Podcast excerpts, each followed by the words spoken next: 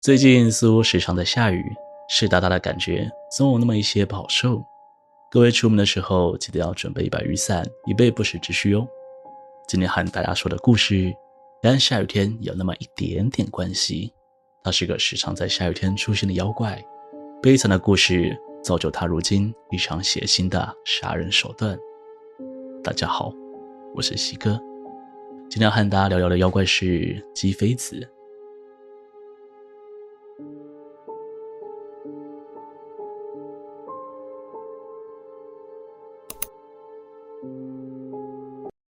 那天周六下午，我在家里吃完午餐之后，收拾一下书包，就准备去补习班。虽然很不喜欢那里，毕竟班上的恶霸总喜欢拿我当做玩笑，但爸妈认为那只是小孩们之间的打闹，从来没有理会过我的抱怨。天空由晴转阴，落下了滂沱大雨。我同样也很不喜欢下雨天出门，可没办法，今天糟透了。我一边前行，一边小心翼翼地闪躲路上的水坑。以及车辆溅起的水花，就在走天桥的时候，下方不远处的某个身影吸引了我的视线。明明雨势这么大，大到视野当中几乎雾蒙蒙一片，却有个人淋着雨，一拐一拐地拖着某个东西前进。她看上去应该是个女生，因为头发长长的，几乎到达腰际，身上还穿着脏兮兮的白色洋装。我想说，她可能是某个忘记带伞的奶奶，或是脚上有伤的人吧。一股从心底油然而生的同情感，我加紧脚步，迅速走下天桥。虽然我真的很不喜欢淋雨的感觉，但我想对方此时比我更需要这把伞。可就在我逐渐靠近时，一股毛骨悚然的感觉从我的背脊一路凉到后脑勺。我本来以为对方应该是拖着布袋，还是什么玩偶之类的，当我看见他走过的路上有着一条长长的血痕。虽然大雨很快就将痕迹冲刷掉，但随着距离越来越近，血痕也越发清晰可见。沿路上还能看到一些类似肉末与皮肤的物体。直到我俩距离大概几公尺时，我才知道，他拖着的并不是什么布袋，更像是一个活生生的人类。但这样说也不太对，因为以一个正常人类来说，他看上去有点太扁了，不可能有人以被拖行的方式磨平。那种剧烈而漫长的疼痛，怎么可能有人忍受得了？除非是被强迫的，而且施暴人的力气大得夸张。想到这里，我停下了脚步，颤抖的双脚让我无法继续行走。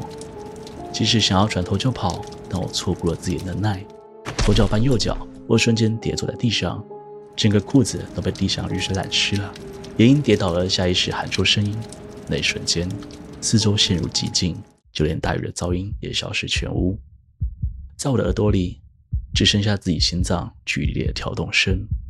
从雨伞的边缘下，我看见那个拖行人类的女人缓缓转过身子，双脚转而朝向我的方向。我知道她现在正看着我，我尽力保持不动，自顾自以为这样就能躲过一劫，但手却不听话的慢慢抬起雨伞。那女人的身形一点一滴显露出来，她双脚赤裸。右脚扭向诡异的角度，四肢上下都是伤痕。随着雨伞一点一点的抬起，我看到了她的脸上跟四肢一样，到处都是伤痕，但嘴上挂着大大的微笑，嘴角几乎撕裂到耳根。这样的场景让尖叫声几乎挤到了我的嗓子眼，却只能发出近乎窒息的呻吟。不一会儿，那女人应该说那东西。发出了非人类的嚎叫之后，以骇人的速度一拐一拐地朝我冲过来。当下我没有任何脱困的办法，只能本能地闭上眼睛，举起双手横在身前。过了好几秒，想象中的疼痛并没有传来。我半眯着睁开眼睛，只见路上依旧倾盆大雨，那怪物与被拖行的人类却消失得无影无踪，好似全都如同一场梦般。而地上那逐渐被冲刷消失的血迹，则是整场噩梦的唯一证据了。姬妃子是一个由人类的怨念形成的妖怪，其日文名称为“鸡狗”，读音又类似于“鸡狗”，意为驮着孩子。它有几个明显的特征：都会穿着破烂的白色衣物，一拐一拐的前进，脸上布满伤痕，头发极长，身材高大。而最大的特征，则是脸上那令人震慑的血盆大口，以及将人拖行自食的行径。传说中，吉飞子人在人世时，名字叫做森基妃子。原本是一名长相甜美、身材姣好、成绩也十分优秀的三好学生，备受师长们的疼爱。但这啊，正也成为了他招惹不幸的原因。班上的其他同学因嫉妒森吉妃子时常对他做出霸凌的举动，桌上被涂鸦，椅子上方图钉，拖到厕所殴打都是家常便饭。有次更是将对方带到操场上后，以面部着地的方式在田径跑道上拖行。这也因此导致森吉妃子的面部毁容。他极度哀求爸妈让他转学，但他们认为这只是森吉妃子不想上课的借口。